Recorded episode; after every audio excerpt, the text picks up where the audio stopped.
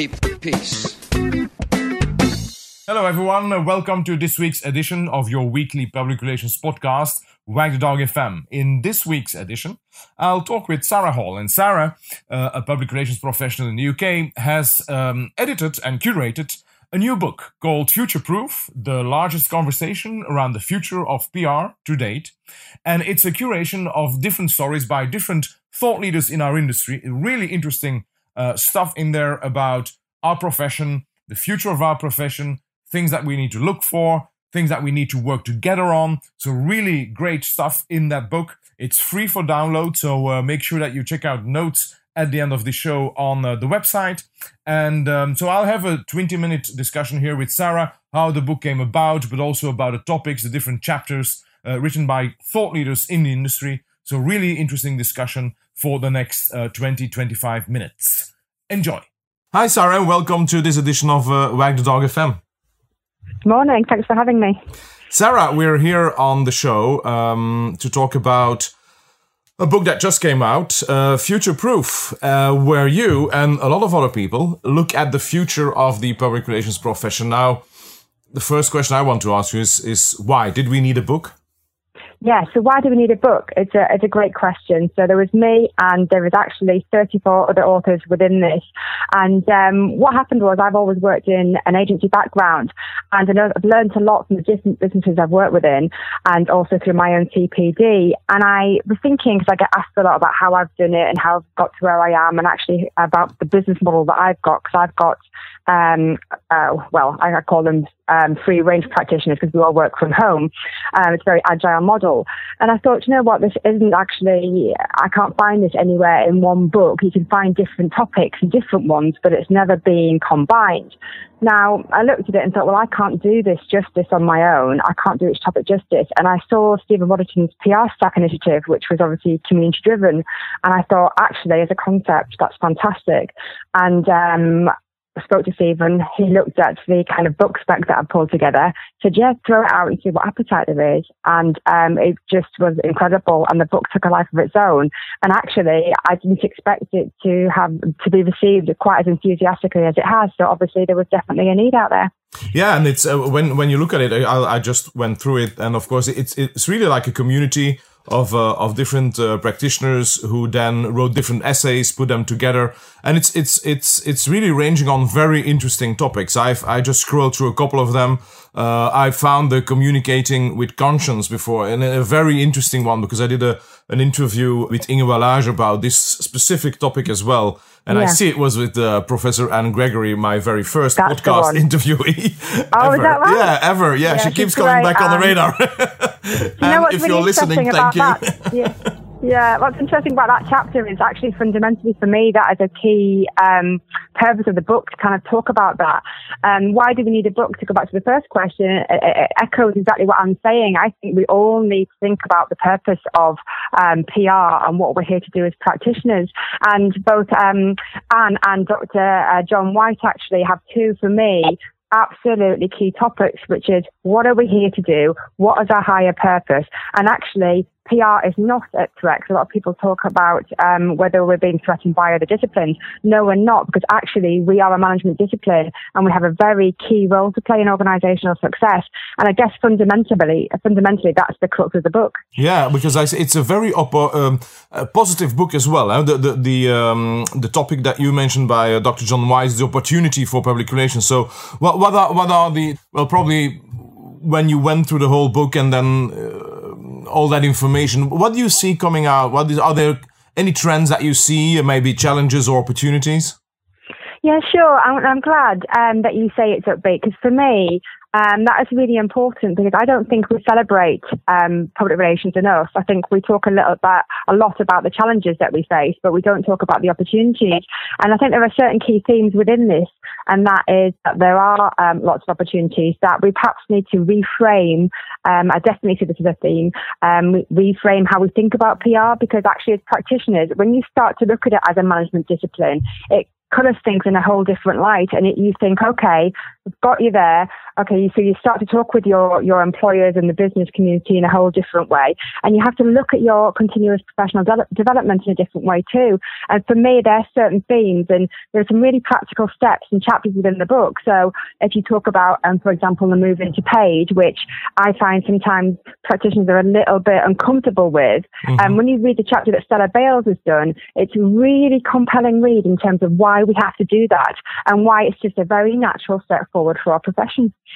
Yeah, and one of the things as well is that you you go into the there, there are a couple of people who write also about the operational setup. Like you have a chapter on, uh, you know, a, a time-based professional service or agency, let's call it agency, and then the internal comms department. So how how can you run that? How you create that and and, and run successfully?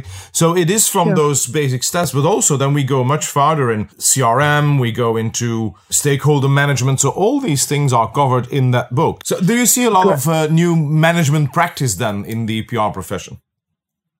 Um, I don't think there is a huge amount different at the moment. I think it's about going back and revisiting all the things that we've already learned or um, should be learning through our CPD. Um, Dr. John White, um, Heather Yaxley, Anne Gregory all cover um, some really key things within within their chapters, and I would urge people to look those out just to remind ourselves of, of the role of PR, what it can be when it has a higher purpose. And I think that the rest of it all kind of falls into place because we, we do the kind of tactical stuff day in, day out. It is really about that strategic level of thinking.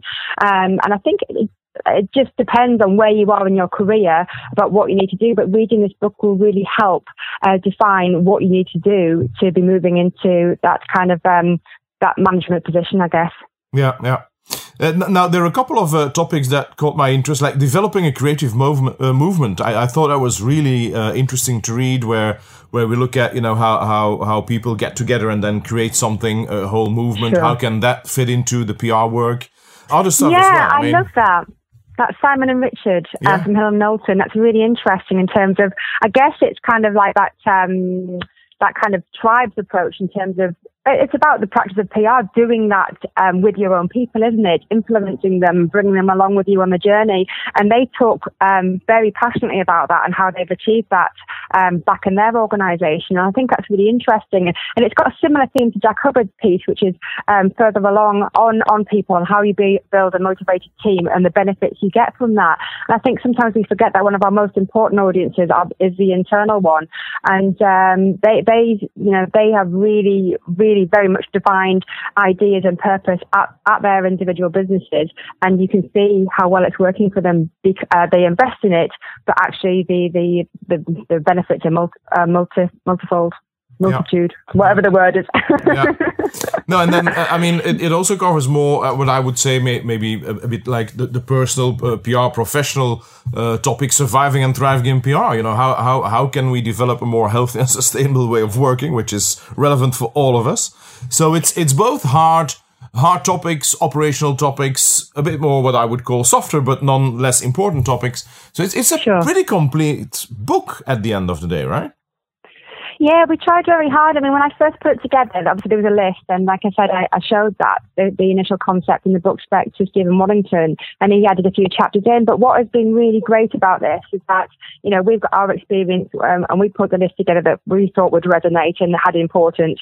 But the community has been absolutely fantastic with this book, and um, it's really made it, like I say, um, much more wide ranging and um, more far reaching because as we did, uh, we shared the, the chapters and the different different topics and we started to pencil people in, um, each contributor said, actually, I know someone who would um, might be good for that because they're an absolute expert in that area. And then others came back and said, you know, you've got a gap here. What about that? So literally the community has, has really contributed not just their time in terms of their own particular um, subject and, and chapter, but in terms of making it into the, the really meaty, hopefully very helpful um, handbook that it's become. Mm-hmm. And uh, there is a community behind this book as well. It's still ongoing, right? That's right. I mean, they're great. Um, and everybody's helping at the moment, obviously, promote the book. It's, it's only been out a couple of days. We've already had 800 downloads, which shows there really is interest in, in the content within. But we're still in discussions as well with the different membership bodies, um, for example, the PRCA and the CIPR, about actually um, where can we take this next? How do we further the thinking? How do we distill this into something even more practical that that professionals can use in their day to day life, um, whether that's through training and development or in other ways. Um, so those discussions are ongoing, and hopefully uh, we'll be able to you know to, to really make that into something more concrete um, before the end of the year. Yeah, yeah. One one thing uh, because and that that question pops up because uh, I, I, just see Stephen said his name again and we discussed that. But uh, I want to ask you how from from the let me check from the thirty three contributors or at least 33 chapters that I see. Yeah, there's 35 uh, contributors, 33 okay. chapters, yeah. How many academics were in there? Oh, that's a good question. We have, uh, I'm sure there's a good four or five. I mean, we've had a really good okay. mix, and I felt that academic element was absolutely key because obviously it's about um, how we translate theory into practice. They've done loads of research. They know this the, this topic backwards. And um, you know, in terms of learning from, you know, John actually John White's chapter is really good because it talks about when PR was first practiced, mm-hmm. and it brings it through into the present day yeah. and what its role's been. And for him, it's always been a management discipline, and he and he describes that really well and reminds us that actually that's what we need to strive for day in day out. And I just think it's absolutely brilliant. And that, with the very um, practical um, advice that, that comes from the practitioners, it's just such a nice mix and it keeps it really fresh throughout. Yeah, and it is an important mix. I see Betteke van Ruler here about uh, agile working as well, which is a topic I covered. Lovely. Uh, yeah, yeah, it's, it's, a lovely uh, chapter. Yeah, that yeah, quite thought provoking because one of the things that I, I really find fascinating and a little bit frustrating is that certainly in the UK, the PR industry has not been very good at embracing agile working or flexible working, and and, and those two elements uh, lend themselves beautifully to the, the practice of, of public relations. Oh, so yeah. It's quite astounding. And if you take it and look at the challenges facing the industry industry, like, you know, the, the fact that we lose um, senior talented women mid-career uh, at an astounding rate, it doesn't make sense because actually that kind of agile stroke flexible working approach really helps keep those because mm-hmm. actually they can manage their work-life balance much better. And it doesn't even just apply to women, it applies to all of us. You know, with um, 24-7 media, we need to have a different approach to, to how we work and to help people get that work-life balance and to make it more than just somewhere you go to churn out what you need to do before you leave at the end of the day. Yeah, yeah, no, I think uh, agile working, uh, lean, and all these topics, uh, you don't see it around. You say UK. I, I the, uh, the interview I did with a with a PR agency here in, in Brussels, Fin PR, who really are applying agile working across the spectrum yeah. with ten people they're the only one I know of, and uh, it's it's yeah. it's definitely an interesting area to look at. Astonishing, isn't yeah. it? I mean, yeah. it doesn't make sense really because actually there are some really good principles um, behind that way of working, and like I say, um, Betteke's chapter is, is great for that. I see another topic here uh, by uh, Sarah Leenbrugge, um, how to attract the hmm. right talent for your business and on to them uh, you know, maybe as a, as a follow up about uh, lean and, and agile working, and then keeping your best people. What what do you see? What is what what is the, the, the main the main challenge here for attracting the right people and retaining as well the seniors who who tend to leave? Yeah, I think this is a great chapter actually, and I really like it because if you put it alongside some of the others again, because the themes run through are brilliantly and they're so complementary. So, for example, I find that uh, Sarah's chapter really useful, especially if you look at it against Stephen Waddington's, which who talks about competency frameworks. Mm-hmm. One of the big issues that we have um, in PR, of course, is that um, you know the industry has changed so much, so has the skill set. How do you attract the right people? How do you get for example, coming back to what I've just said, uh, senior women who may have left for maternity leave, how do you get them to come back and get them to stay? How do you know that you're attracting the right people? And actually, Sarah's chapter sets out some really good ways that you can, you know, the processes that you can use um, to achieve all those things and actually what actually matters and what best practice is. And I, I think that was really um, a key aim for me in terms of looking at that best practice because um, a team again with another of the issues that the sector faces, which is this gender pay gap. Um, mm-hmm. I think that one of the issues there is that HR we do not, as um, I'm going to speak very generally, when not talking about the larger um, agencies or public sector, but you get you have such a large number of SMEs in the UK, for example, and you'll often find that the person who does HR is a PR person who has been assigned that role as the business has grown. You know, they don't necessarily have an HR person who is skilled in that area or bring in um, outside expertise. And I think, you know, that chapter A helps set out some good principles for those people to follow. But secondly, it just, I think it underlines that potentially there is, there's a skills gap there and we should look at that because if we're not following um, proper grounded HR principles, there, that's possibly a strong reason for why there is a pay gap because we're just looking at CVs and saying, do they yeah. look like they fit the job spec? And then we're just offering them a little bit more, which traditionally happens and we have to face it that that is the case, but we need to make a big change there. Yeah, yeah, yeah. One one topic which also to me is a sign of the times uh, for the PR industry. There is a chapter written by Stella Bales about the value yeah. of paid media for the PR industry. There was a yeah. time when you couldn't write this in a PR book because we were not, you know, paying for attention. We were creating great stories that got attention themselves. so yeah. it, no, this is a her, sign of the times, right? It is, and actually, I love Stella's piece, and uh, it had to be Stella that wrote that because obviously she's got her own digital resolution book out, um, which is really concise, condensed, um, you know, um, book about exactly why we need to move into paid. And she's, you know, edited that beautifully for Future Proof, and I'm grateful for that. She writes it in a very compelling way about why we've got to stop being so nervous about moving into that area. It's a very, she, it's, it's a really persuasive article. She talks about how it's the natural next step. So if you're um, creating this beautiful very engaging content and you're putting it out across your employers or your or your clients' networks, the natural next step is to actually promote that content, which will then get more natural shares. So it, you know the campaign will grow organically. And um, she just writes it in a very simple fashion, and it kind of makes you go, "Why on earth are yeah. we not doing this already? Yeah. And I think uh, it's taken a little while for us to get there, but this, this step change is very gradually starting to happen. And I do think, you know, if you read that and you're still thinking that's not for us, maybe you need to start thinking that a career in PR isn't for you because this is the way it's going. And if you want to avoid obsolescence, you know, she's she's literally signposting the way to success for you.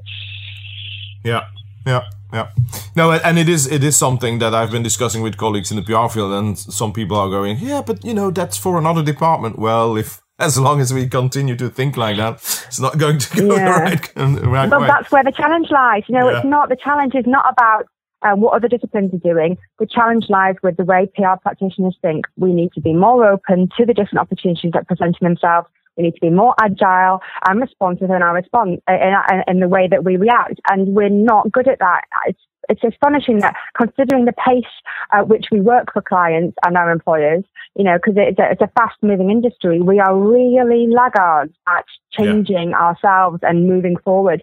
But you know, bit by bit, it's we're getting there, and actually, it gives opportunity to the people who are a little bit more forward thinking. So that's got to be a good thing.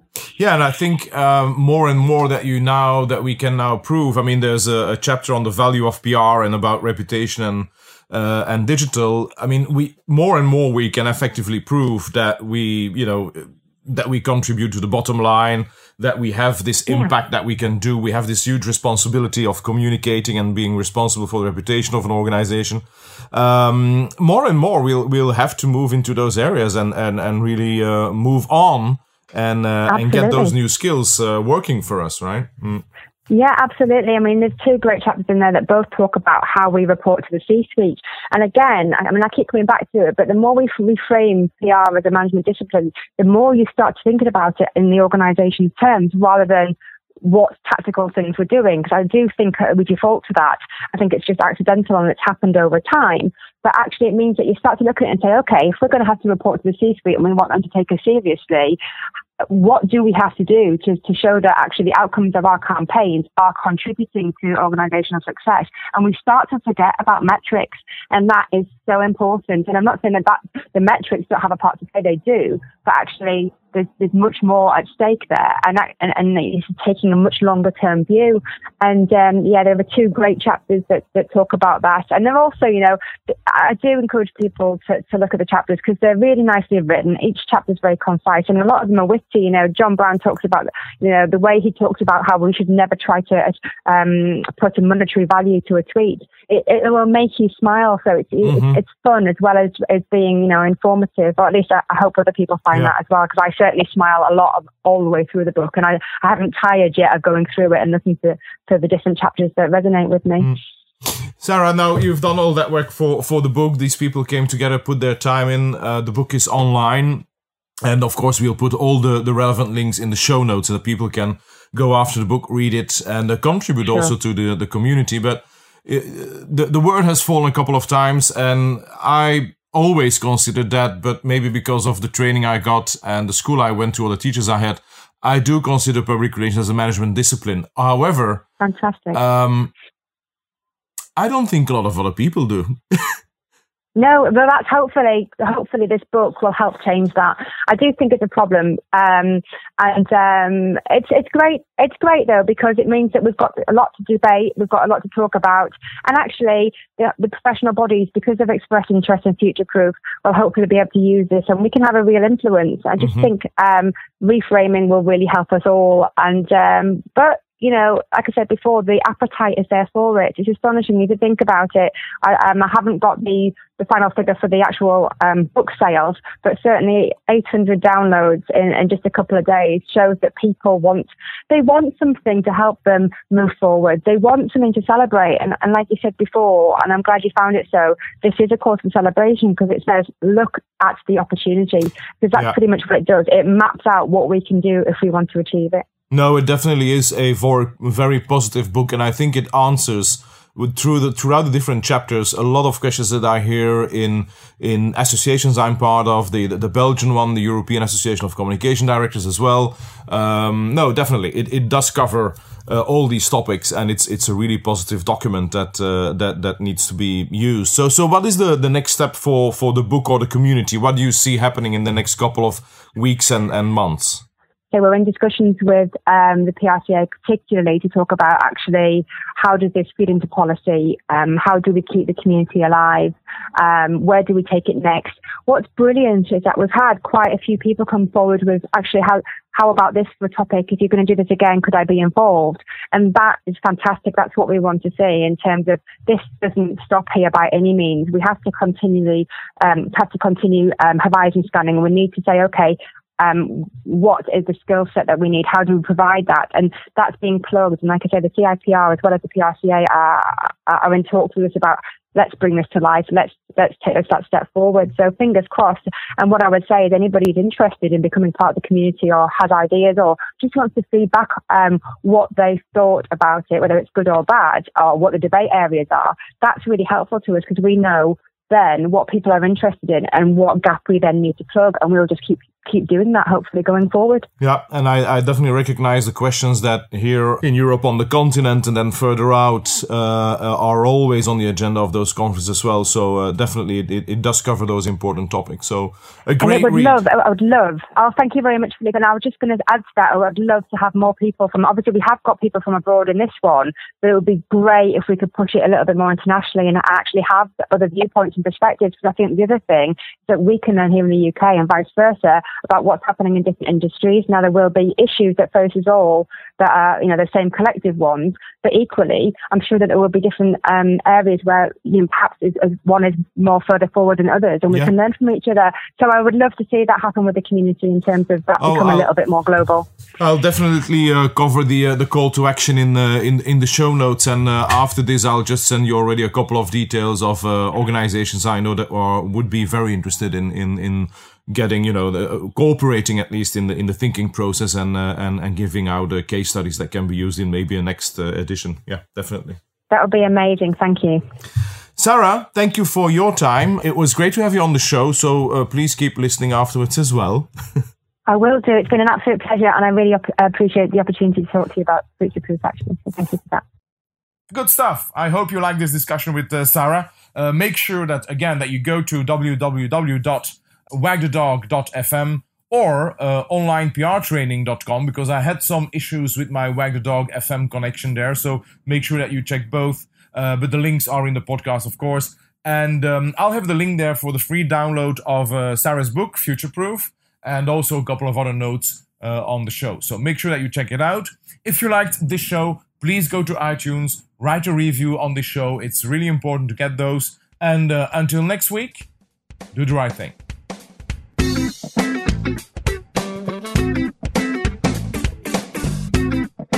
Keep the peace.